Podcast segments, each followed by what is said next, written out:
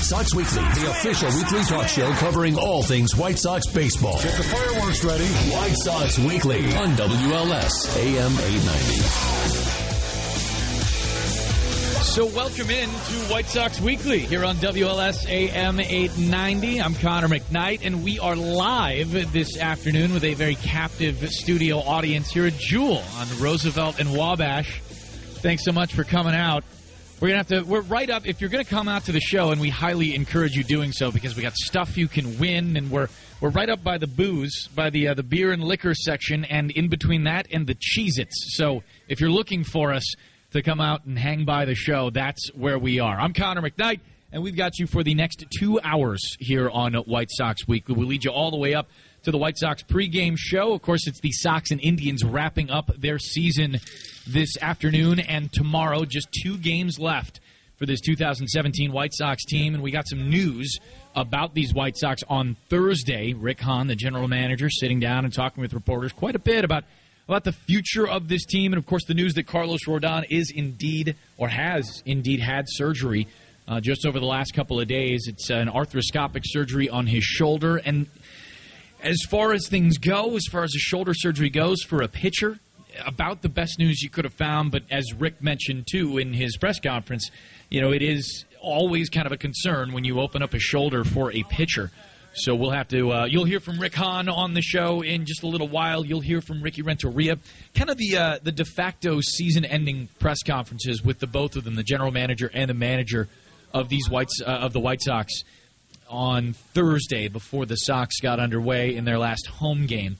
So we'll, we'll walk through a little bit of that and talk through some of the things that uh, that have gone on in this season. We'll do a full wrap up show next Saturday and really put a capsule on everything and, and look forward a little bit too. But you know, suffice it to say, the general manager brought up a couple of points in his press conference yesterday, or uh, Thursday, I should say, about where some of the pieces, where some of the future of this club lies, and in more than just talking about prospects, he was setting up ideas for for current players and and for situations for current players and how you know this team may look similar but different going into next season. How the growth of these young guys over the next season is going to impact a lot, obviously, uh, the future of this franchise. So we'll get into that a little bit today. And, you know, as always, we have a question for you, the White Sox fan. We'll pose it to you now. There's two ways you can get involved with the show. Actually, I take that back. Since we're live at Jewel, there are technically three ways you can get involved with the show. One is giving us a call, 312 591 8900. That's the phone number here on the show, always is. You give us a ring. Uh, happy to talk about the White Sox with you, although we do have one specific question for you if you want to get to that in just a little bit. You can also shoot us a tweet at C1 McKnight is the Twitter handle. You uh, hit us there. We'll always get back to you throughout the course of the week. We will also, today and today only, uh, be featuring live questions if you come up here.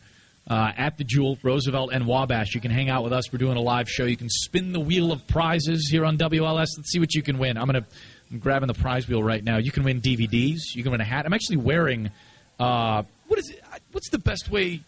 It's the halfway to St. Patrick's Day hat that the Sox gave out. It's uh, sponsored by Jameson. Right up here by the Jameson display. They knew where to put us this afternoon for White Sox Weekly. It's a lovely, and I don't know a better way to say it. it's it's a cabbie hat, right? I mean that's essentially what it is. I'm sure it's got a better name too, but it's a good looking lid, and uh, you can walk away with one of those if you're out and about on the uh, on the south downtown side. Roosevelt and Wabash is where we're at the Jewel here upstairs, so you can come hang out with us. Sox fans, you can also sign up for SoxFest 2018. You can do it right now, and you can receive a Hawk Harrelson talking bobblehead. The exclusive giveaway item is only available through SoxFest hotel packages. So join us January 26th through January 28th for a weekend of White Sox baseball you won't want to miss. Hotel packages are available now at whitesox.com slash SoxFest. I always, you know, it's, it's so strange, and I think I mentioned this um, – I think I mentioned this last week when we were doing White Sox Weekly. You know, we start getting these, you know, the reads and the promos from the White Sox, you know, the end of season ones, a couple of weeks with the season to play, and we start doing Sox Fest reads, and it feels like, oh boy, that's going to be so far away. But it really hops on quicker than quicker than I imagine each and every time with uh, Sox Fest coming up at the end of January this year. So the question I have for our White Sox Weekly listeners this afternoon. Though certainly you're welcome to join the show and talk about any aspect of the White Sox you feel like. You're going to hear from Rick Hahn, the general manager, in a few. You're going to hear from Ricky Renteria. And we will also, oh, I forgot to mention, after the 5 o'clock news, we're going to get on the horn and talk to Chris Cook of the Chicago Tribune. If you are a Blackhawks fan, you absolutely know Chris Cook's work. He has been, uh, over the last handful of years, covering the Blackhawks. I believe, I was talking with Chris the other day, and I think he came on right – right at the beginning, I think it was Patrick Kane's rookie season, is when he hopped on the Blackhawks beat. Well, the Tribune has moved some things around, and Chris Cook is taking over for Colleen Kane, who did a fantastic job with her time on the White Sox beat. Uh, but Chris is moving over to the White Sox beat, so we figured we introduce you to the newest White Sox beat reporter, a guy who is going to be covering your team, the White Sox, for the foreseeable future for a good long time. Chris is a fantastic reporter, and we'll get his impressions as he's hopped on, hopped onto this season a little after the All Star break. So there's been a lot that Chris has seen, a lot of new stuff too. It'll be kind of fun, It'll be really fun to get a, a fresh perspective from Chris uh, about this club as they go into, as the Sox go into the offseason here after the 2017 season. Here's the question for you, though, and we've drawn this out long enough. The question for you is this What should, what do you need, how do you want the White Sox to proceed, whether this offseason or next, in the immediate future? For Avi Garcia, who's going to finish second in Major League Baseball in average, batting average? And how do you want them to proceed with Jose Abreu, who was one of three players in the history of Major League Baseball to register over 25 homers and over 100 RBI in each of his first four seasons? It's him, it's Jose Abreu, it's Joe DiMaggio, and it's Albert Pujols. That's it. Those are two Hall of Famers. Pujols is going to be HOF five years after he retires. That's going to be a first ballot guy. Obviously, you know, Jose's circumstances are different coming over at age 26 from Cuba, but my goodness, I mean that that kind of company is worth taking a look at. So, question to you is this: How do, in your ideas, how do in uh, the White Sox proceed with Avi Garcia and with Jose Abreu? 312 591 8900. That's the phone number here. When we come back after a quick break, we'll hear from Rick Hahn just a couple of minutes about Carlos Rodon. Want to talk a bit uh, about what the surgery means for Carlos for the rotation on the whole, and I think it really actually there might be something good in the immediate term that comes out of Carlos having to. Certainly, it's it's not a great thing when you've got to have a, a picture of Carlos's magnitude go on the disabled list like he had to do to start the season. Being shut down toward the end of the year, but I'm, I'm going to find, and if we have to draw it, so be it. I'm going to find a little bit of silver lining in this maybe you're with me, maybe you're not, but I'm going to point out something I, I, think might benefit the White Sox with Carlos needing surgery. Uh, certainly trying to make something out of nothing, I suppose. 312 591 8900. That's the phone number here on White Sox Weekly. I'm Connor McKnight. We'll be right back with the latest from White Sox General Manager Rick Hahn here on WLS AM 890. Welcome back to White Sox Weekly here on WLS AM 890. I'm Connor McKnight, and we are taking you all the way up to the pregame show this afternoon from 3.30 up until 5.30. Technically 5.35 is when we'll kick off the pregame show. White Sox and Indians today. I'm actually pretty excited for this one. I was talking to Carson Fulmer before the White Sox got out of town, and of course he's the starting pitcher for the White Sox today. He goes against Corey Kluber which is obviously a high profile matchup. And, uh, you know, with the way Carson has been pitching the last two starts, obviously his first one, uh, you know, part of a doubleheader, it did not go Carson's way. And really, the, the whole AAA season for Carson was not what he wanted it to be. Early on, he got off to a very good start, was going fairly deep into games, giving up the home run ball every now and again, but felt like he was commanding his pitches a lot better than he did in the you know, subsequent three months or so. He's got two quality starts in his last two starts, and I, I'm kind of throwing out the start against the Astros because when you go out after 20 pitches and blisters and you know just things aren't there for you, I think you get the the opportunity to kind of write that one off. Now, hopefully, Carson's able to get out there, throw healthy, and the blisters don't pop up for him this afternoon. But you know, in talking with Carson a, a little bit before he took off, we were, we were talking a bit about the high fastball and the propensity of guys who have a little movement on it, who can throw different types of fastballs like Carson can. He's got a four seamer with a boatload of life. He's got the two seamer and, and a cutter as well. And and as you know, you've probably read quite a bit about the home run rate rise this season, the uppercut swing, and all that stuff. I, I can't tell you, and I'm not going to sit here and tell you that it's one thing that has driven the uptick in home runs. I, I just don't. I'm not.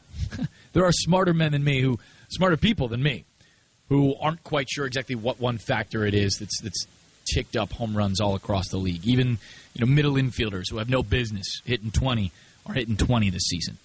That said, it seems that to combat some of the upper hand, the uppercut swings that we've seen across the league this year, uh, the White Sox played the Diamondbacks, who are playoff bound, and and maybe no team illustrates a changeover to this both individually and and team wise than the Arizona Diamondbacks. They they got JD Martinez, who was an early adopter of this kind of work. Uh, they have a guy like Mike Lamb, Jake Lamb, who's who's right up there in, in this kind of stuff. They let go of Mitch Haniger, who went to the Seattle Mariners, who they kind of changed around and put into this stuff. And Mitch, when he hasn't been hurt, has been really good for them.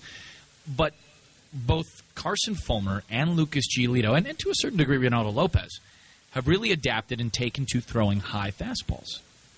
It's gotten them a lot of swings and misses this year. It's drawn some bad contact for them. It's gotten them out of tough ABs more often than not, it seems. So as those guys get more comfortable and, and as that pitch kind of plays into their own strengths, I think it'll be really interesting to watch how those three guys specifically, and as they go up, and, we'll talk more about the prospects that are involved in the White Sox right now, you know, Michael Kopech, Alec Hansen, Dane Dunning.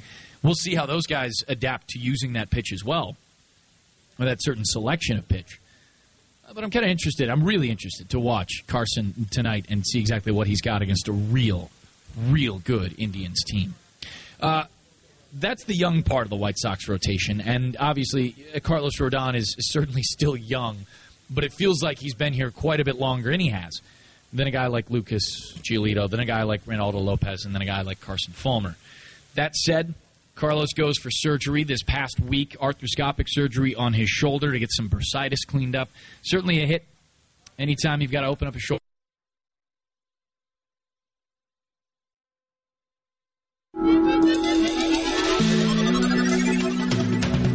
So you've got White Sox Weekly here on WLSAM 890. Sorry for the last little bit there. We're uh, live at Jewel on Roosevelt and Wabash. We were just talking a bit about Carlos Rodon. We're uh, so our, our, engineer Steve is out here making sure the dials and the wheels are working right. He has his son Lucas here as well, and we had we had to send Lucas up to the roof to run the crank and make sure that everything was connected correctly. And he's what is he six?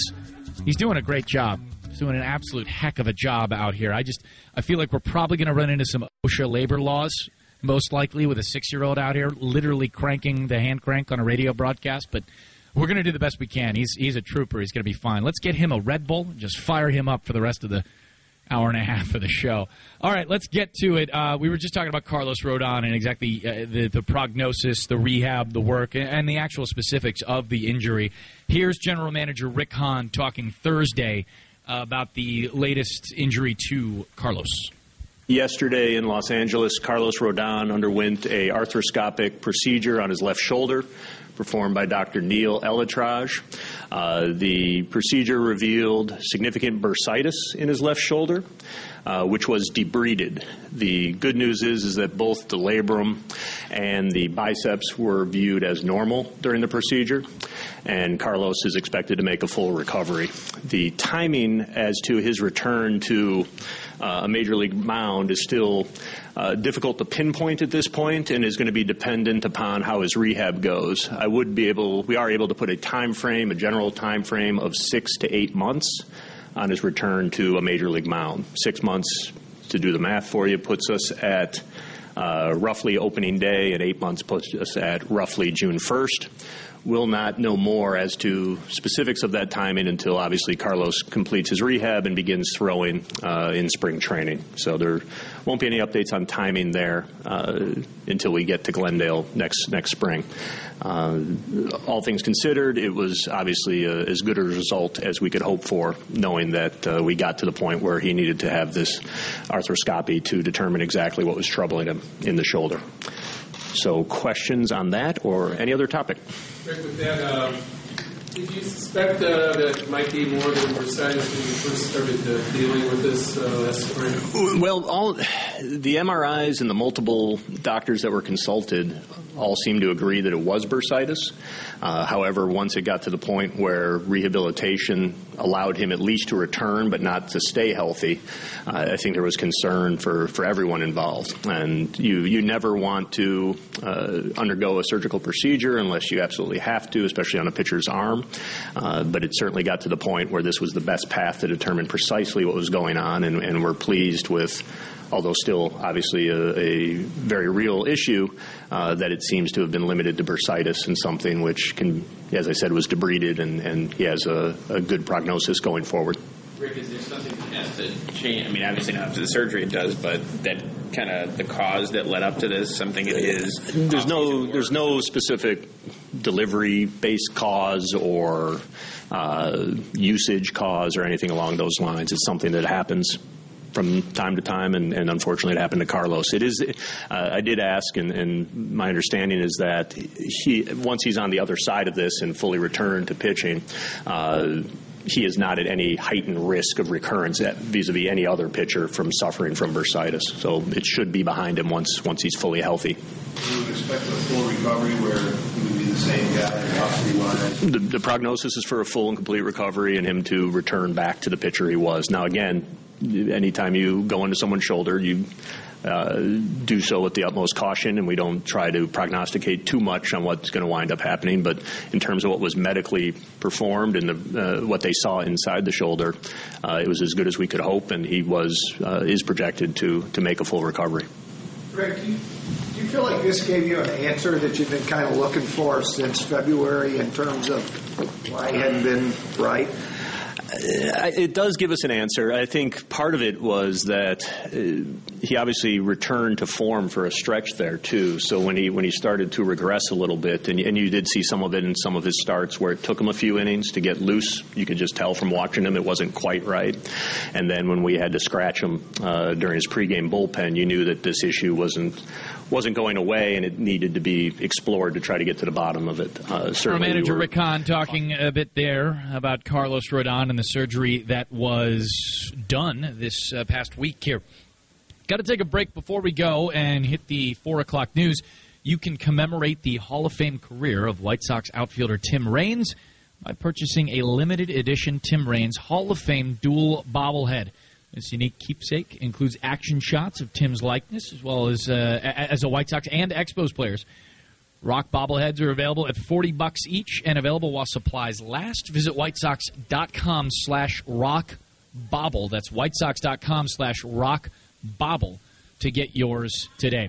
This is White Sox Weekly, and we're live at the Jewel Osco out here at Roosevelt and Wabash. Come on by and say hello. We're right in between the uh, the Jameson display and the Cheez-Its out here. We got giveaways too, stuff for you. White Sox hats from the uh, halfway to St. Patrick's Day. Where is the? Let me see this. Oh yeah, we got cool White Sox T-shirts as well. You can have those and. WLS has brought back some uh, some tote bags that you can use as shopping bags here. Word is, it actually costs to pick up a shopping bag these days. So this could be, I mean, this might be a hundred dollar giveaway over the course of a year. You use one of these, take it grocery shopping. Shoot, you could pack your lunch, take it to the White Sox game, and, and tailgate before you get started for a 2018 season opener, perhaps. Hopefully, the weather is good enough to tailgate out there. Two seasons ago with the snow, that was pretty crazy. Uh, we will be right back, and you'll hear a little bit more from White Sox general manager Rick Hahn. He had his season ending press conference on Thursday before the White Sox headed to Cleveland. So stay right here. You've got WLS AM 890. The Chicago White Sox Welcome back to White Sox Weekly here on WLS AM 890. We got the White Sox pregame show coming up at 5:35 this evening, afternoon. That's kind of right in the middle. Never really sure where to put that 5:35 thing. We're going to call it evening just so that I don't lose my mind. Sox fans, it's never too early to lock in a 2018 ticket package. Full and partial ticket plans are available. Take advantage of great benefits like discounted pricing and flexible payment plans. For more information, Contact, uh, call rather, 312 674 1000 or visit whitesox.com. Uh, mentioned before the break that we were going to get to Rick Hahn. He gave his uh, season ending press conference at Guaranteed Rate Field on Thursday before the game. Uh, and a lot of interesting stuff was brought up, and I want to get into some of the meat of it afterward. We'll talk a bit, you and I, uh, about some of the things Rick had to say. It's in two parts. Um, you can actually come out and hang out with us. I just want to let you know we are live at Jewel on Roosevelt and Wabash downtown, on the uh, just south of uh, our studios up there at the NBC Tower. So you can come on by, say hello. We'd love to see you, uh, and we'll give away some free stuff as well. If you want it, you can have it. Uh, not the stuff here at the Jewel, just the stuff we brought with us. Here is White Sox general manager Rick Hahn. This is Thursday, prior to the last home game of the 2017 season. Rick, uh, how would you wrap up the season here as far as uh, goals that you, Kenny, and uh, Jerry wanted to accomplish along with Ricky and the staff? You know, I think uh, obviously we were I feel fairly transparent throughout this process about where what we were trying to accomplish, both in 2017 and, and for the long term. As we look back at 2017, we're certainly pleased with. Uh, some of the accomplishments we were able to to have both at the major league level as well as in player development and internationally and, and with the amateur draft. Uh, you know, taking each of those in turn, uh, I feel that one of the most important uh, steps forward we made as an organization at the major league level was not just the beginning of the introduction of some of these young players who are conceivably part of an impact core for a long time around here, the you know the Moncadas and Giolitos and Lopez's, uh, et cetera. But it's the culture that Ricky and his coaching staff has been able to create in that clubhouse. I, I cannot tell you how many various fans have stopped me or, or emailed me or mentioned to me. Uh, that they've never been this excited over a 60 win team or they've never been this excited over a team that isn't going to the playoffs. And I think so much of that is based upon how Ricky and the coaches have them playing day in and day out. You, you see them fighting 27 outs. You see them prepared every night, and sure, we're going to get outmanned during as portion at portions of this during this process. Uh, but the fight and competitiveness and the style of play is the kind of thing that is going to endure year in year out, and that was something that was extremely important to establish at the big league level for all of us. And I, I can't say enough, obviously, about what the job that Ricky and the staff has done along those lines. Uh, you know, internationally, it was imperative to us as we went down this uh, down this path of the rebuild to be aggressive and to be able to convert on high impact talent that was going to cost us only money so to speak.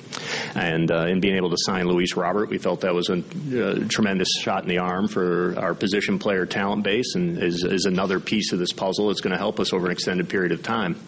In player development, we saw uh, many important players take a step forward, whether it was Michael Kopech or Alec Hansen.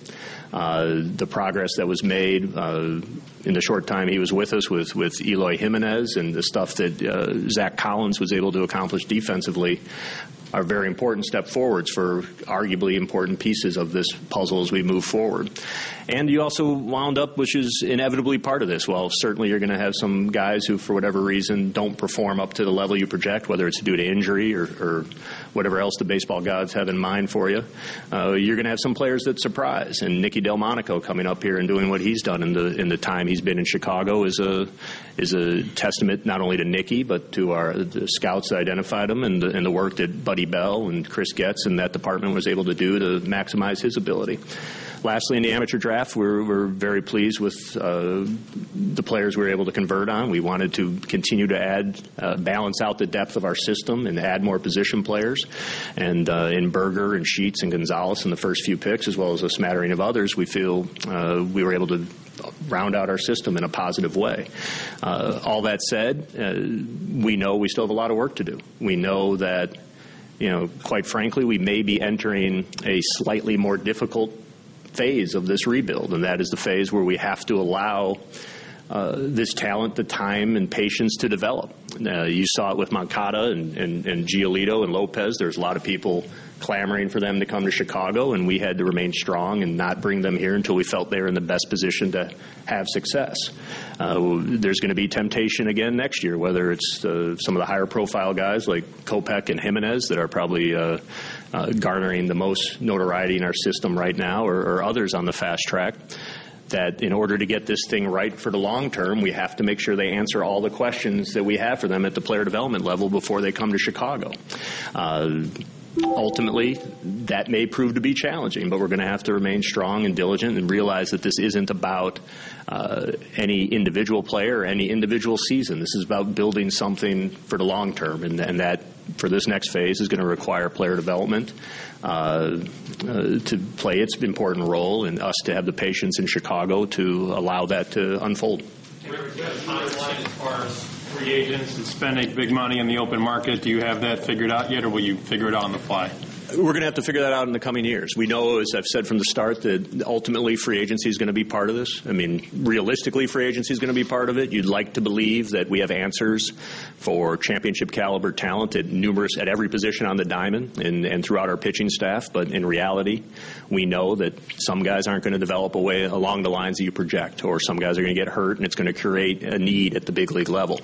Uh, as we sit here right now, it's too too soon to say that we need someone at position X for when it's time to win. Uh, as we enter this off season, we'll you know monitor the free agent market, and if there's the opportunity to to get someone that we feel fits for the long term, we may we may move on that, or you may see us uh, continue as we did last off season and be a little more opportunistic, looking for players that can fill current holes and perhaps lead to uh, you know future transactions that help the long term. When does his rehab officially begin? And uh, when you said six months, he could be ready by opening day. Is, the, the window the window for his return, I would say, is six to eight months. And from yesterday, the day of the surgery, which would put him, if it's everything goes perfectly, again, and you're, you're dealing with a more the softer science side of this. There isn't a set you know, at three months he's supposed to be doing this, and at four months he'll be able to do that. Uh, it's going to be more about how the body heals and then ultimately how we're build, able to build up arm strength. So conceivably, the front end of that is around opening day, but the back end is about June 1st. And again, we're just not going to know where he's going to fall in that until he gets back to throwing come come next spring. Rick, you called this first phase accumulation while kind of re- or taking down the uh, the old roster. Have you guys moved out of that phase yet? I don't think entirely. There's still going to player acquisition is still going to be part of what we're trying to do, even even in the final stages, whether it's in free agency as we talked about, or you know trading from a position of depth to to address a need. You know, certainly you've seen many quality teams going to the postseason that had to continue to be aggressive in their processes over the course of this past trade deadline. And once we're ready to win and, and contend for championships, I suspect we're going to have to do the same. Uh, but look, we're going to have a we're obviously going to have a fairly high pick in the 2018 draft. That's going to be another important draft for us. And if there's the opportunity this offseason to make similar such trades, the ones we've already made, then we're certainly going to explore them. We, we have a responsibility to do that. You're not, obviously, based on what we currently still have in house and the age of the roster and the fit of certain guys going forward, you're not going to see anywhere near the volume of transactions that we saw over the last, whatever memory months, going back to December. Uh, but that is also probably part of what makes it this phase a little bit more difficult. It's going to be more about there's still going to be the player acquisition part. There's still going to be the occasional deal that's going to make us excited here about who we're bringing in. Uh, but this is going to be a, as much about development and maximizing our internal talent as it is going to more so than it's going to be about acquiring from the outside. Whenever you talk about, you'll talk about 2019, 2020. Do you allow yourself to to look at the, what the Twins do, for instance, and say, well, we could maybe put a competitive team on the field in 2018, and and do you allow for that? Would I- that you could- would- we could be good next year. You know what I allow for, Chris? Like I allow for uh, people around here to be pleased about what we've been able to do in one year. That that question's even on the table. Uh, the notion that we could possibly contend in, in 2018. Uh, we, when we set out to do this, again, we, we talked about the fact that these rebuilds take time, that this is a long term project, that this is something that uh, we've seen throughout the league, and even the best of them have taken four or five years. Now, again, we felt we were in a little bit different position in that we had some premium assets at the big league level that were going to allow us to make some pretty impactful trades as opposed to necessarily just starting from scratch and building through the draft. Uh, so we weren't ready to commit to any sort of time frame. But the, the notion that people are even entertaining the concept that we could contend in one year into this process, I think shows that uh, people feel very optimistic and pleased with what we've been able to do so far. Ultimately, our goal, as we've stated throughout, is to put ourselves in a position to be a World Series contender and a World Series champion year in and year out. That entails a club that is capable of, in all probability, winning 90 plus games in order to win a division, if not 95, to be able to win a division and put yourself in a good position into the playoffs. Anything can happen once you get in, and the key is getting in, but we want to build a club that has that level of premium talent that you're one of the elite teams in the postseason. Uh, we're not looking to, to build a club that's going to jump up in one year, contend for a wild card, and then regress back. We're looking for a, a longer term point of view. Uh, I think the Twins have a very bright future ahead of them, and their their future probably got here a little bit earlier than they anticipated by getting to the postseason as quickly as they did. Uh, but again, I think they're also shooting for that next higher level, which is part of the reason you didn't see them, you know, sell off their system in order to to lock down what they were able to do this year. Uh, our situation, uh, again. Um, pleased that that's even on people's minds, but what we're shooting for is not a, a one year one year fix. We're, we're shooting for something that's going to be sustainable. Rick, uh, you said a year ago in, in the winter that there was no untouchables in this organization. Considering all the good young talent that you have right now, would you still say that, or uh, are there people that you would uh, still deal even if they were considered top people in your organization? Uh, when I say there's no untouchables, I think that's when you say someone's untouchable, you break off conversations. Clubs aren't going to engage in any substantive matter on, on players if you say, "Oh, I'm sorry, that person's untouchable." So I do, you know, I follow Jerry's mindset on that, and that he, in his you know 37 years in Chicago sports or whatever the number is combined, uh, you know he's had one untouchable in, in, Michael Jordan between the two clubs, and obviously that's a pretty special, unique situation. So the way we approach it is the same way we approached it last offseason, and that is that we are open minded on all our guys. Certainly, some are far more difficult to move than others. Uh, and many of those who we view as part of this you know next core to put us in that in the position to have an extended run would be extremely difficult to move unless we're for some reason acquiring you know similar such talent back, which is a pretty rare transaction in the game. Welcome back to White Sox Weekly. That's General Manager Rick Hahn. We got to hit the break real quick here, but Rick did a real good job of, uh, well, doing my job, quite frankly, because that is a teaser if there was ever a teaser. There are never untouchables, he says. You, you can't cut off conversation, and you always have to make sure that you're doing the best for every interest of your ball club. We'll talk about what that means for Jose Abreu and Javi Garcia when we come back. 312 591 8900. I put the question out there on Twitter, and we've gotten some feedback there. At C1 McKnight is the Twitter handle. Question was is pretty simply what would you do with Avi, Garcia and Jose Abreu? What would you have the White Sox do if you had Rick Hahn's job and gave out that whole press conference on Thursday?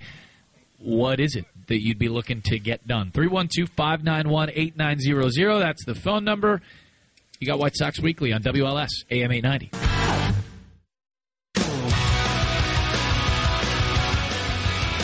Welcome back to White Sox Weekly here on WLS AM 890. I'm Connor McKnight, and your breakout MLB season is on Nintendo Switch.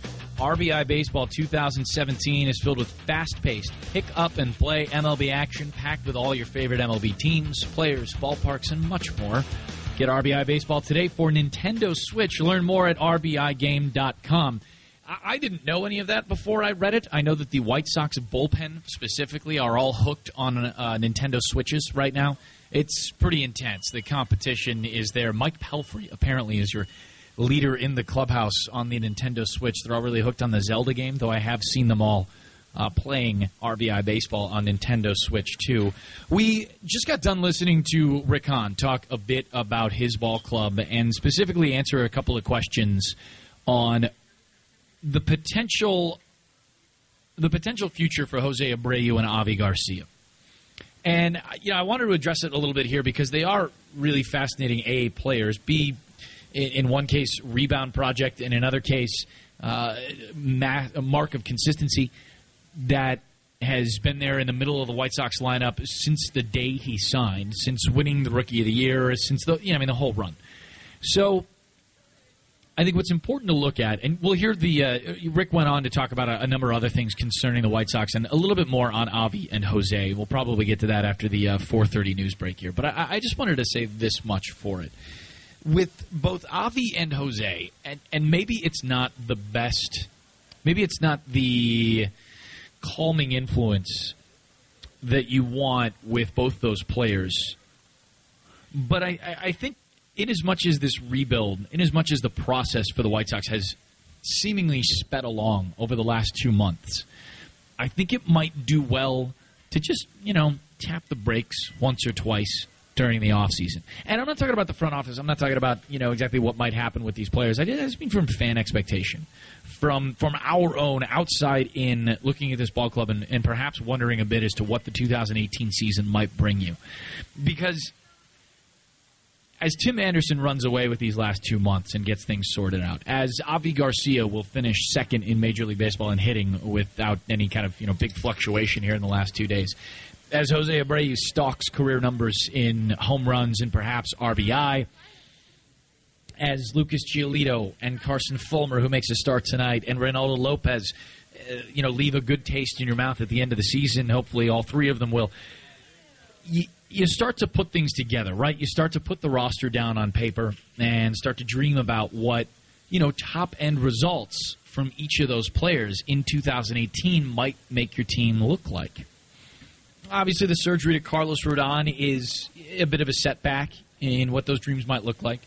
And there's no doubt that as all those players continue to get better, something that uh, another thing Rick Hahn has kind of drilled into us, I think, over the last season, and something we've talked about a bit on the show is that development isn't a linear thing, right? There could be setbacks, and there could be you know spurts and fits for all of those guys. However, I, think when it comes to Jose and when it comes to Avi, you've got the ability to wait and see some. And I think with Avi specifically, you know, the wait and see makes a lot of sense there. White Sox fans and the organization and Avi too had been waiting to tap into what was pretty clearly a, good hitter, and we've seen that so far this season. But in a, in a real way, there are some things in his year that have looked perhaps lucky. There are things in his year that have looked like they've made absolute sense. The opposite field power, for instance, the fact that he's running out every ground ball. I, I just think that as we go through this off season, there's there might be a propensity to want to press the gas pedal on everything. And I think if anything, we've learned a bit that kind of waiting and seeing, while it has its own risks, I'm not saying it's the it's a perfect fix for everything. It's just kind of waiting and seeing and letting things you know, play out around you is a pretty decent strategy too when you have as many cards, when you're holding as many cards, and, and by that I mean you know young talent, young pieces as the White Sox have. We got to hit a break here. Uh, 312 591 8900. Want to know your thoughts on Avi and Jose as well. We have uh, more Rick Hahn to get for you. We have more Ricky Renteria to get to you as well. White Sox and Indians coming up at 535. We'll start the pregame show. I'm Connor. You've got White Sox Weekly on WLS AM 890. Chronic. Now, White Sox Weekly, the official weekly talk show covering all things White Sox baseball. Get the fireworks ready. White Sox Weekly on WLS AM 890. That's right. You've got White Sox Weekly here on WLS AM 890. I'm Connor McKnight. We are live at Jewel on Roosevelt and Wabash, hanging out upstairs, right by the Cheez Its and the Jameson. We've got the. Uh, halfway to St. Patrick's Day hat from the White Sox here as part of our giveaway, sponsored by Jameson. A little tab on the back of the hat here. I'm wearing it, trying to make it look good. Probably failing. We got T-shirts and tote bags, all that good stuff. If you want to come by, hang out with the broadcast, you are more than welcome to. We'd love to see you. If you've ever dreamt of being a White Sox player, well, then now is your chance. You can attend the 2018 Chicago White Sox Fantasy Camp at Camelback Ranch, Glendale, January 14th through the 20th. You can be treated, you will be treated like a pro. For more information or to reserve your roster spot, call 623 302 5078 or sign up at whitesox.com. You know, it occurs to me that you could, as a White Sox fan, plan a pretty good end of January. You could get yourself to the fantasy camp from the 14th to the 20th. Then you come back for Sox Fest on the 26th. A couple of days in between to check back in with work, make sure you've not been let go or anything like that for, you know, missing all that time. But probably worth your time. You head down to uh, Glendale for fantasy camp there. I, I, I've known a few people who have done it. They have come back with nothing but awesome, awesome stories from it. And uh, and you should get down there and do it. You just you absolutely should. And if you get hurt, you get Herm Schneider to take care of you too. We were just listening to uh, White Sox general manager Rick Hahn talk a bit about the, the long term of this club and exactly what may go on over the course of the winter, some evaluations on players, things like that. Some of those we'll leave to Ricky Renteria in just a little bit, and some of them, some of them will leave to Chris Kuc, the Chicago Tribune, who's taking over from Colleen Kane on the beat for the White Sox. Looking forward to talking to Chris and getting to know him a little bit here on White Sox Weekly. Uh, but just before the news, we were talking some uh, about the idea of what to do with Jose Abreu and with Avi Garcia. Obviously, both of them with just two years left of control from the White Sox. And while they're both in different places on the aging curve, uh, they're both in very similar places from a White Sox team control perspective. As the rebuild is looking to be a long term thing, as it's looking to be a, a self sustaining thing, obviously the acquisition of young talent for perhaps expiring deals is something that the White Sox will always be looking at. Avi and Jose mean a lot of of large things to the White Sox, right? Jose is the, the glue of that clubhouse. Avi is a guy who, you know, kicked off kind of a rebuilding or reloading process a few years ago, and a guy that they had some serious dreams on when they brought him over from the Tigers, and he's realized those this season. So as they both sit in kind of unique places, General Manager Rick Hahn kind of addressed both of them in this second half of a press conference with the Chicago White Sox beat reporters, and we'll bring that to you here on White Sox Weekly. Into the future with the rebuild, is he a trade candidate or is he someone that you expect? Again, and I may as well address Avi at the same time because they are in sim- similar situations. Um, both Avi and, and Abreu are under control for the next two years through 2019. Uh, I think even under the most optimistic projections of our ability to contend, certainly 18 and 19 don't include the bulk of the time where we anticipate having a window open to us. So ultimately, with any player that isn't controllable for the bulk of that window, we have to make a make an assessment. Is it in our best interest to extend that player so that they're controllable through that period of time? Or do we need to, as we did with other similar extremely talented and valuable players in the game, explore the trade market and see if we're more better served by moving them in exchange for players that would be under control for that extended window of time that, that we project to have for ourselves. Uh, Abreu is uh, they're both special cases, and, and there's very strong arguments uh, for them playing roles, you know, in 2020 and beyond. Uh, Abreu obviously can't say enough about not only the season he's had on the field, but the importance he is in our clubhouse, the role he plays in our clubhouse. Uh, Avi is still very young in this game at age 26 this year and has had his breakout season, and you can project, you can have reason to believe that that kind of performance is what's going to become the norm for him going forward. Uh, all those are considerations as we sort of make that assessment. Are we better served trying to uh, control these players through the bulk of what we project to be our window, or are we better served as an organization doing as we had to do with, with Chris and Adam and, and Jose and others? Rick, with, with Jose in particular, how has what he's done this year changed, if it has in any way, what do you think of him for a long term? I don't think it's changed dramatically. I mean, he's had arguably his best year. You maybe could put it on par with his his, his rookie season, but uh, you know, I, I, think you've seen some improvement from him defensively. He's certainly in, in great shape right now. Uh, I think most of the, if you were to say any improvement or any change since he first got here, it's simply with his comfort level in that clubhouse and the role of leader that he's, that he's assumed, noise? that he's kind of always wanted like to. We've talked about that in this room going back after his rookie season hey, about that's how he viewed himself and that's what he wanted to be for this organization. But I think you've seen uh, more examples, uh, more public examples than you were able to see in the past uh, of him playing that role for this club. Rick, um, regarding those two guys, it seemed to me you kind of answered a question with a question.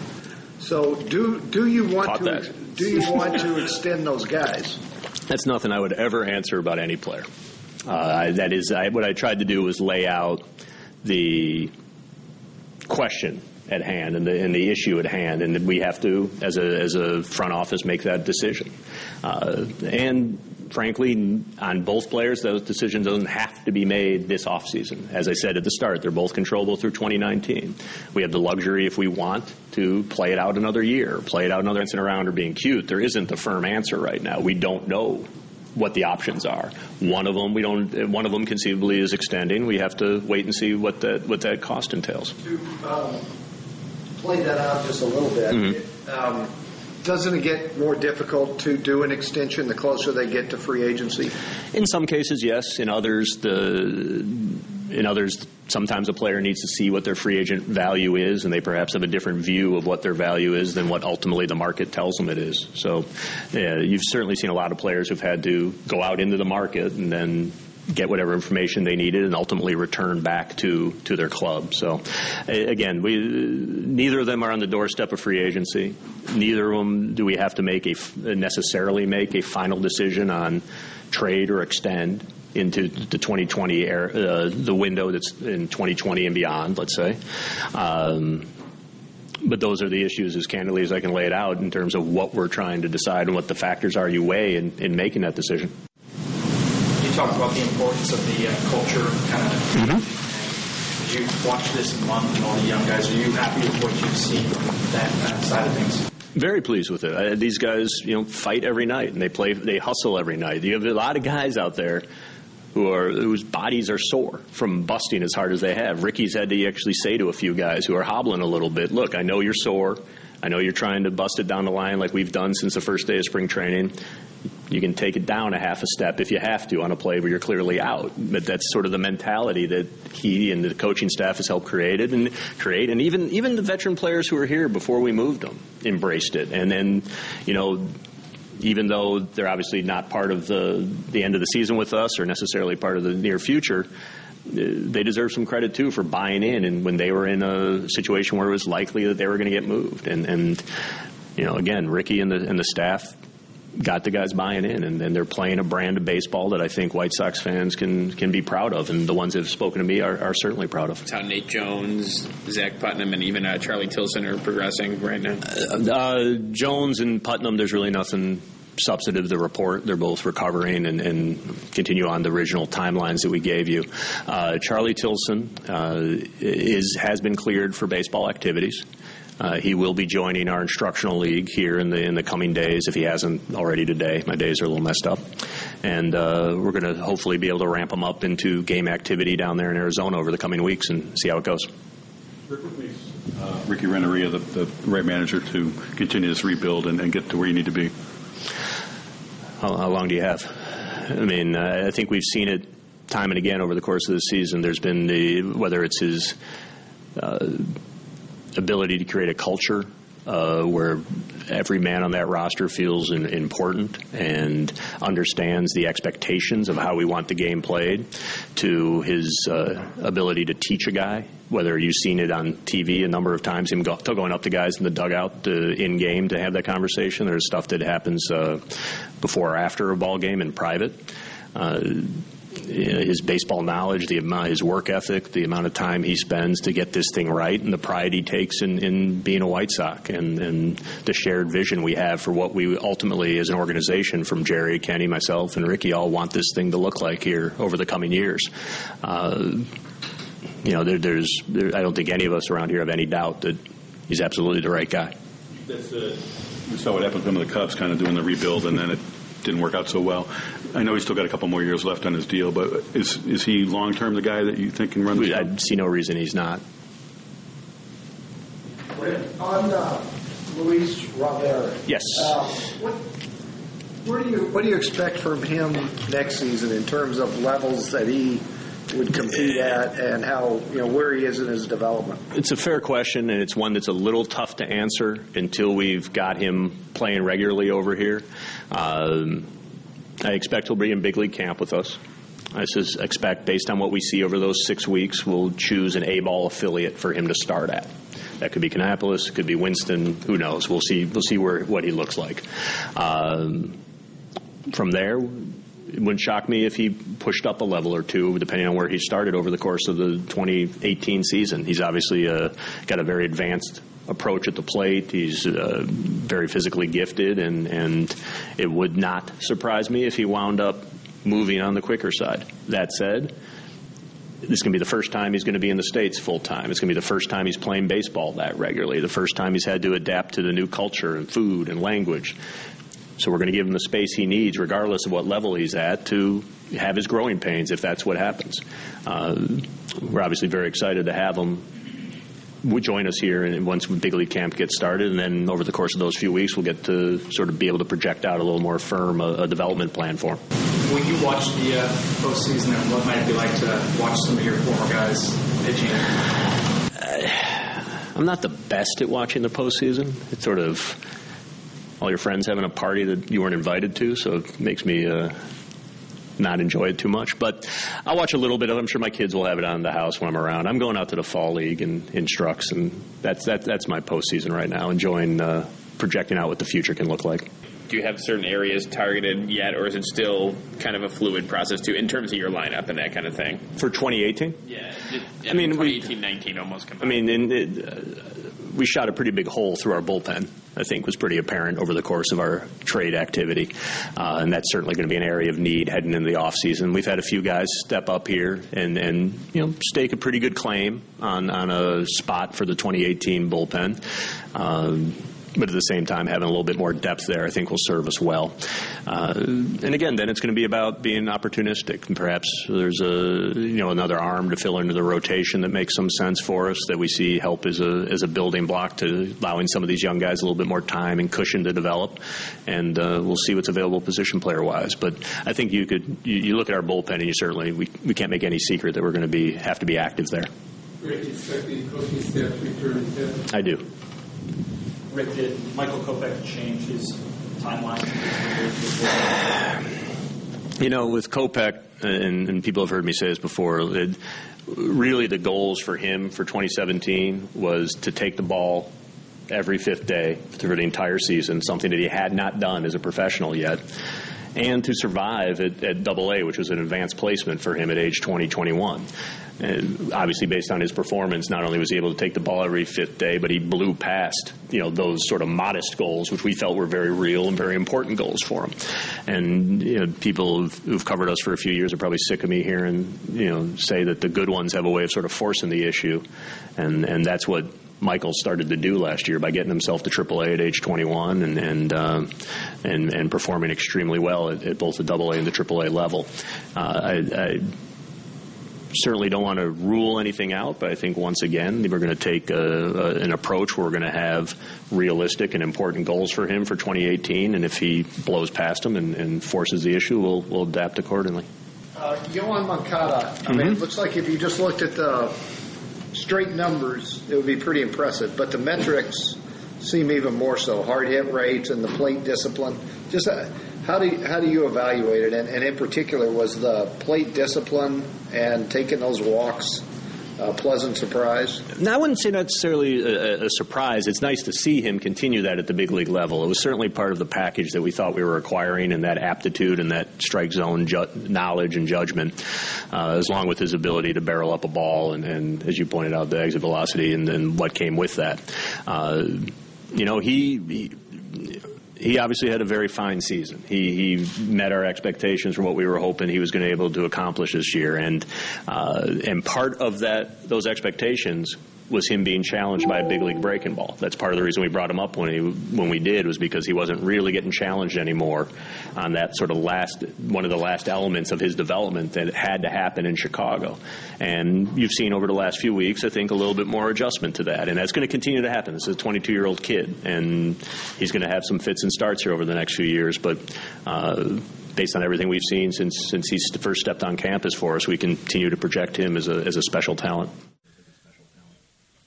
That is White Sox general manager Rick Hahn, who has, you know, in a lot of different ways, in a lot of different, uh, a lot of different press conferences, talked about some of the young talent that the White Sox have yet to see, and some of them, some of it that it's, some of that is already here. It's it's been impressive to watch the debuts of a number of different prospects, whether it's Giolito, whether it's Lopez, Moncada, whether, uh, the list goes on. But what will be very interesting for me, especially once we hit spring training, and, and Rick talked about this a little bit in the uh, last couple of minutes here, will be to see how a guy like Eloy Jimenez or a guy like Luis Robert steps up into that first that next challenging assignment. You know, where Jimenez ends up being assigned, where Robert be, ends up being assigned, will be very interesting and very fun to watch. And I think we'll get to see both of them in Major League Camp uh, for the first time as White Sox players, too. So that. Uh, Just a, a handful of months away, and certainly we got to get through all of winter before we get there. That will be a lot of fun to watch. When we come back, a little bit from Ricky Renteria at 5:05, we'll talk to Chris Kuc of the Chicago Tribune. This is White Sox Weekly. You've got WLS AM 890. Are you looking for extra? Welcome back to White Sox Weekly here on WLS AM 890. Sox fans, don't miss the White Sox signature podcast, The Cycle. Comedian and Chicagoan Pat McGann, along with a rotating group of co hosts, chat with athletes and celebrities about sports, life, and everything in between. Subscribe via your podcast app today. Uh, Pat should probably have Jose Abreu on the cycle at some point because Jose hit for the cycle uh, earlier this season. Speaking of Jose Abreu, and we've been doing that a lot over the last probably half hour of the show, we heard Rick Hahn talk a bit about Jose and the unique circumstances that he kind of has in the last two years, uh, the next year 18 and 19, the last two years of, of team control there, uh, the unique situation he's in as a as a leader in that clubhouse and, and what he means and what he's meant rather to a couple of young players in that club too, uh, maybe all the young players in the club. Ricky Renteria talked a bit about having Pito, as he calls him, as a lot of guys call him, in that clubhouse, what he's meant from the day to day standpoint, something that he's a little bit more familiar with than Rick Hahn, though certainly, you know, the two talk, the two Ricks. Here is manager of the White Sox, Ricky Renteria, a bit uh, about Jose Abreu. Well, a lot of value, uh, especially in, in, in the place in which we're at right now. We find ourselves with a lot of young players that are, you know, just coming into the major league level. Uh, there's a learning curve uh, about what they're capable of doing between the lines, but then you have someone who's been here now for four years, who's maintained a really consistent um, working routine and has still continued to improve. I mean, this year might be one of his better years of the four years you guys have seen him, uh, especially on the defensive end. I mean, offensively, he's been as consistent as you can possibly be. Uh, but defensively, he took another step forward, huge step forward. And I think uh, during ball games, on top of that, when there's a little action going on, and they have to talk about something when they go to the meetings in, in the mound, he's in there. You know, he's initiating some of those talks. So it's really big to have uh, uh, those guys see someone uh, take something seriously, still be relaxed, but he's also coming into his own himself. He's become more and more relaxed uh, as time goes on it's been really fun to watch Jose and you know his interactions with younger ball players, with other ball players in that clubhouse. There's no doubt that he is he's the guy in that clubhouse, and as he, it's always been fascinating to me to watch a lot of players who come over without English as a first language adapt to this and be so smart so as to be able to converse with English speaking players and make sure that they're I mean they all have a, a, common ground of baseball to talk about and to talk you know language to work with. But that's harder than it than it sounds me just saying it here right? I mean it's it's much more difficult than just saying well they all talk baseball. That's kind of a cop out and it's really not giving credit where credit's due to guys like Jose who have adopted this kind of you know, both and, and hybrid language. It's really impressive to have watched Jose over the last little bit. We'll talk a little bit more about that and about this future of a White Sox ball club where the uh, season comes to an end tomorrow afternoon. 210 game tomorrow. Everybody starts at the same time. We got a 610 game tonight, pregame show at 535. Up next, Chris Kuc who covers the White Sox of the Chicago Tribune, is going to hop on White Sox Weekly. This is WLS AM 890. We are Wintrust, proud come and consider it done.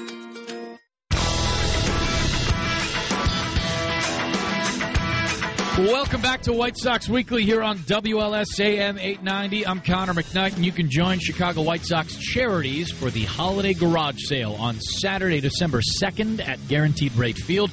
You take home a piece of White Sox history, including a game used equipment, jerseys, hats, and much more. Entrance to the garage sale is free. For more information, visit WhiteSoxCharities.org. We are, as a show, live from Jewel at Roosevelt and Wabash downtown. Chris Kuc is very much not here at Jewel. He is covering the White Sox for the Tribune in Cleveland. He joins us now on White Sox Weekly. Hi, Chris. Thanks for coming on the show. Thanks for having me. I appreciate it.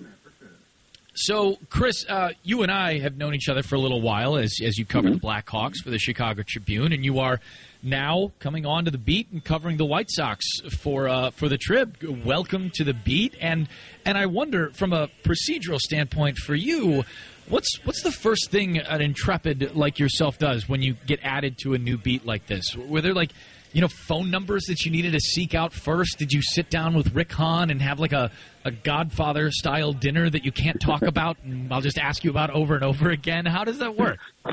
I missed the dinner part of it, but no, I have to tell sure. you that um, I'm taking over for Colleen Kane, who was just terrific in kind of transitioning. She's going to go on to the Bears beat and join that coverage but she was great in, in you know giving me phone numbers and giving me advice from you know where to stay in each city to you know whether you need a rental car, just logistically things that you don't have. You know, you, you build those up over the years. I had it with the Blackhawks and I covered them for what eight or nine years, and you know I didn't know anything. I didn't know anybody. So my, my main thing is introducing myself to people, listening to people, um, reading everybody, the competition, what Colleen wrote, what everybody's still writing, listening to you watching games and just kind of immersing myself into the beat because you know White Sox fans are very knowledgeable, and if you don't know your stuff, they're going to call you out on it. Oh, absolutely. Uh, we do that on the show just about. I think that's our last segment of White Sox Weekly. Just about every Saturday, I get called out for things I mess up. It's a good segment. Um, so I wonder this, Chris, as as much as and you, you, mentioned listening, and that's a huge part of of from what I was told being a reporter. What do you hear most? And, and what, what has impacted you most that you've heard from people as you came onto this beat over the last two months or so that you've, you know, that, that's kind of tipped you off as a direction to go? You know, you always hear about clubhouses or, you know, dressing rooms in hockey and, and other places that, oh, it's a very tight group. These guys get along. And, eh, you know, I'm not sure that's always the case, but I, I have to tell you that this, this White Sox team, for a team that's lost as many games as it has, for a team that realized it wasn't going to win a lot of games, wasn't going to win a title, isn't going to win a title for a few seasons, these guys really seem to care for each other. They would run through a brick wall for Rick Renteria, and it, that to me is just there's this attitude that's not just mopey. Oh boy, you know we're not going to win for a few seasons. They really want to go out and get after it. And as soon as Rick Hahn established a direction for this team and said, "Hey, we were we're rebuilding," I really think that everybody's really embraced it. I think that's maybe the biggest point for me is that everyone is buying into this. Everyone knows that they may not be around next year. Their their job might be taken, you know, tomorrow by a prospect coming in but it doesn't seem to bother them. They've really bought in. They do play pretty hard. They still make mistakes. They don't win a whole lot of games, although they had a very good September, I thought. This is a team that believes in what's going on. I think that's very important. In any kind of rebuild, you need everybody from top to bottom buying in. Talking with Chris Kuc of the Chicago Tribune, who is your new White Sox beat reporter for the Tribune. You follow him on Twitter at Chris, C H R I S, Kuc, K U C. And if you're at all a Blackhawks fan, you'll remember Chris Chris's coverage of their handful of title runs. Uh, Chris, I, I wonder this, you know, as, as spring training approaches, and, you know, we, we played a little bit on the show here of Rick Hahn's press conference with beat reporters uh, Thursday's final home game at Guaranteed Rate Field. As spring training comes around, there are a handful of prospects that we haven't seen at the big league level this year that I'm very interested to see, you know, where they get assigned, what how aggressive the White Sox are in playing them in some of these spring training games, because that always kind of gives you a – a get go as to you know where what they might think of some of those guys. Are there a yeah, couple I mean, of names that you've that, that you're more excited than others to see? I really want to see Luis Robert. I think that he's a guy that yeah. you know has gotten a lot of hype already. Seems to have all the tools. You follow him along on Instagram. He seems like he does a pretty good time as well. But this is a guy who, you know, Rick Hahn pointed out that you know he's probably going to start. Uh, you know, be, at the big league camp but might you know start in triple in, in A, but might work his way up a couple levels pretty quickly. And I think that just is a testament to what they believe in his abilities. A kid who I think has all the tools. You know, he doesn't do one thing. Uh, he, he doesn't do just one thing great. He does a lot of things good. And I think that's what you need when you've got a young player like that. Can he run? Can he throw? Can he hit? he seems to be a guy that uh, can really put those put all those together. A guy like Rutherford, I like him. You know, I, so I went down to uh, I actually went to Norfolk and I watched Michael Kopech pitch, and uh, this is a guy who White Sox fans should be very excited to see. Yes, he throws hard, but he's also very um, he, he knows how to pitch, which I think is the big difference here. He doesn't just go out there and you know throw 102 miles an hour because he can throw 102 miles an hour, but he said, "I'm a starter. I can't do that for nine innings or seven or eight or nine innings. My arm's going to fall off."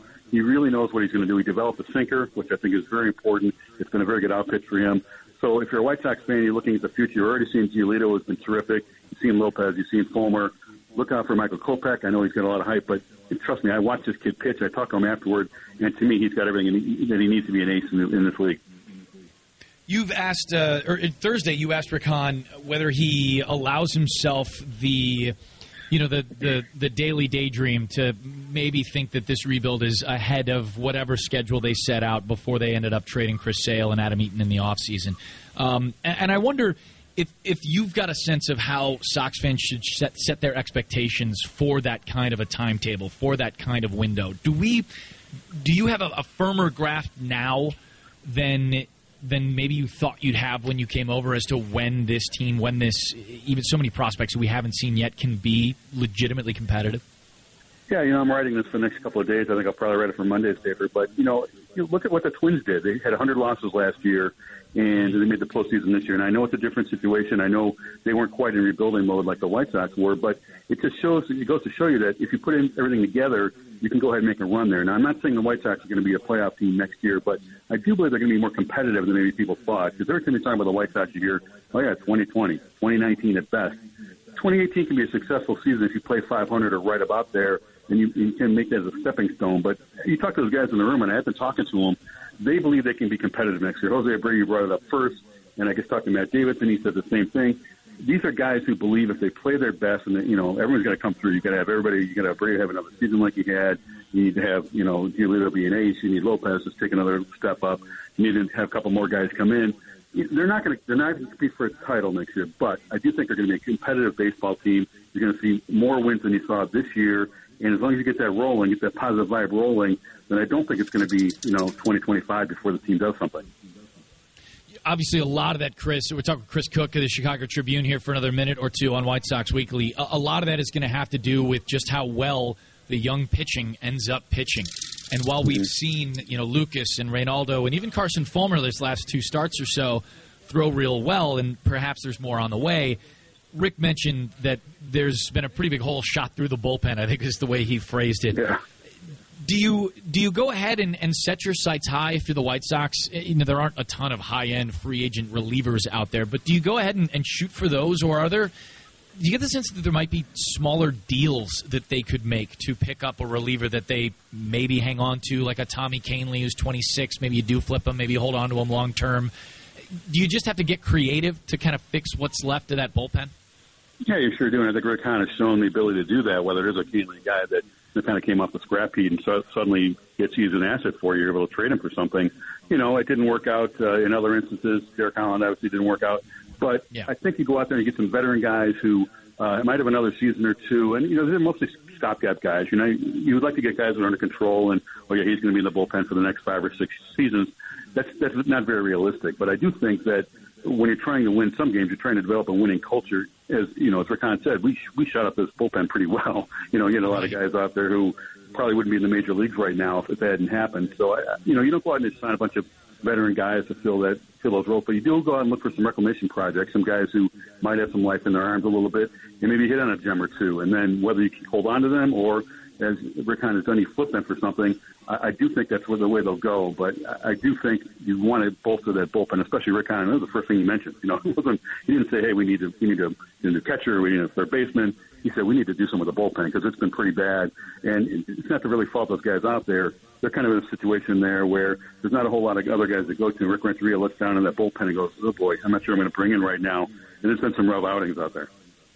Are, you, is it the same approach for the rotation from your perspective for next year? Because with, with, Carlos Rodon, likely, let's just say, for the sake of your conversation and mine here for the next couple of minutes, that Carlos is, is not going to be available to you until you know the first two months of the season. Let's say it is that eight months, right? You've got starts to hand out. You've got one spot in the rotation. It seems as is. Everybody stays healthy and moves forward. Do you just take a couple of shots and see what happens? Do you can you can you get aggressive early on and, and make a move? Uh, you know, the Jon Lester signing has often been cited as something that was done maybe before they thought it would really matter. Turned out to work out fine timing wise, but uh, where do you figure they go there? Yeah, I think that you know we we know pretty much what the rotation is going to be, and a lot does depend on Rodon's health, and I agree with you. It'd be pretty uh, pretty amazing if he came back for opening day there. But I, I really do. Before I get to I really answer your question, but I've been watching Lucas Giolito, and to me, this kid is an ace, and I, I, yeah. I see that in him. He's got the makeup for it. He's got the stuff for it.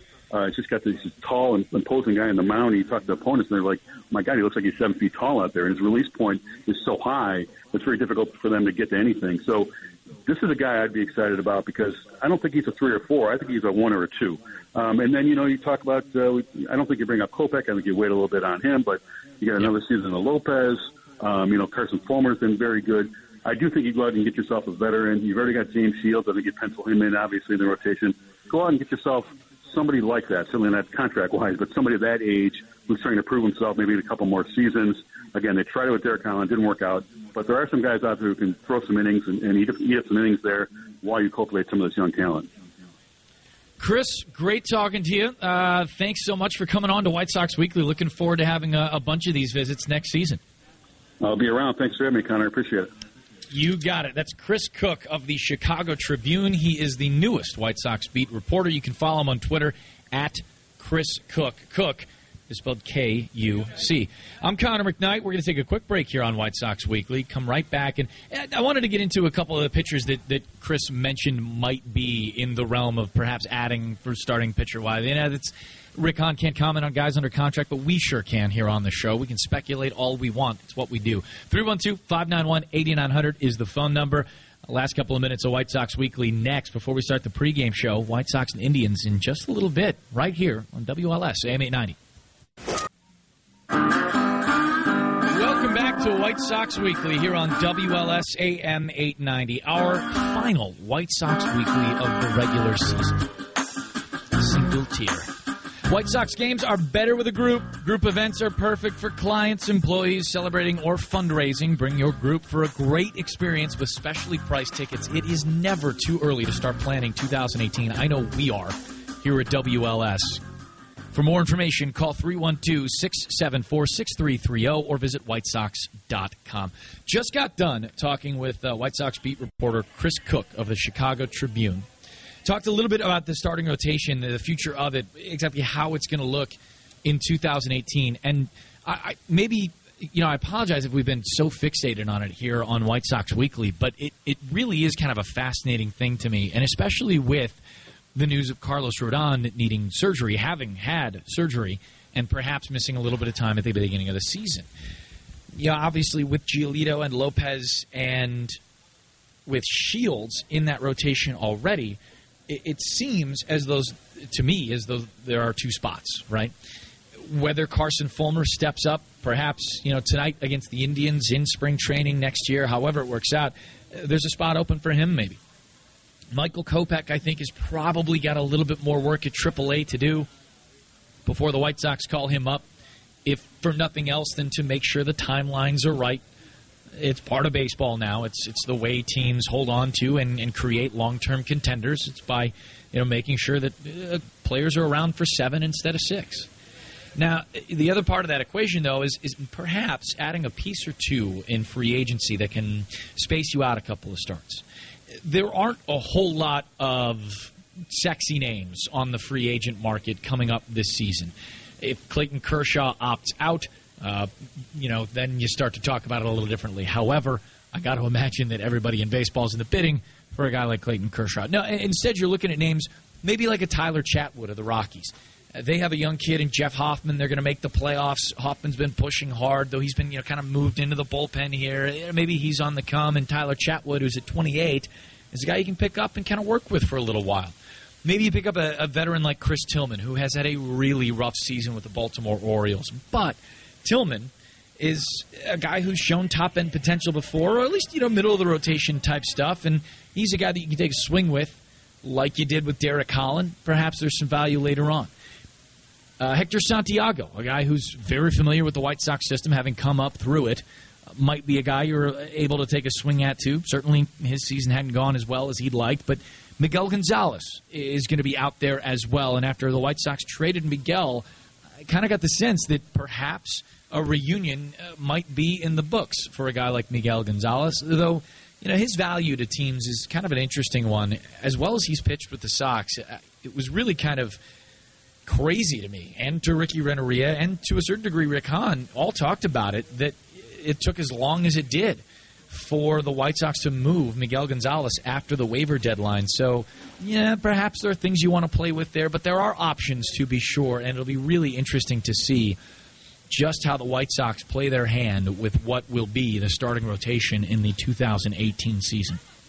We will talk about that and about all of the players and prospects involved in the White Sox here in the 2017 year when we wrap things up Saturday afternoon.